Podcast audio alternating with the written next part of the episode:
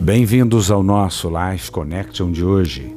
1 Pedro, capítulo 2, versículo 19 e 20, na versão amplificada, nos diz: Por isso é grato, é aprovado, aceitável, que alguém suporte tristezas, sofrendo injustamente por motivo de sua consciência para com Deus, pois, afinal, que glória há, se pecando e sendo esbofeteados por isso, os suportais com paciência. Se, entretanto, quando praticais o bem, sois igualmente afligidos, sem o merecer, e suportais com paciência, isto é, aceitável e grato a Deus.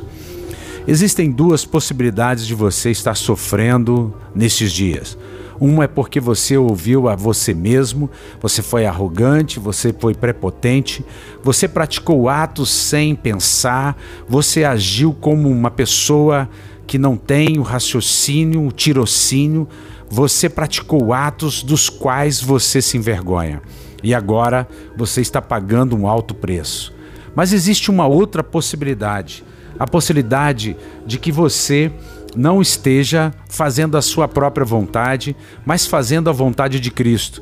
E por causa disso, porque o mundo jaz no maligno, você então está sofrendo perseguições, provações, você está passando por lutas. Neste caso, você não deve parar, você deve se gloriar, porque se você está suportando alguma coisa ruim, porque você está praticando bem, se você está sendo afligido sem merecer, a palavra diz: suportai com paciência, porque isto é agradável, é grato a Deus.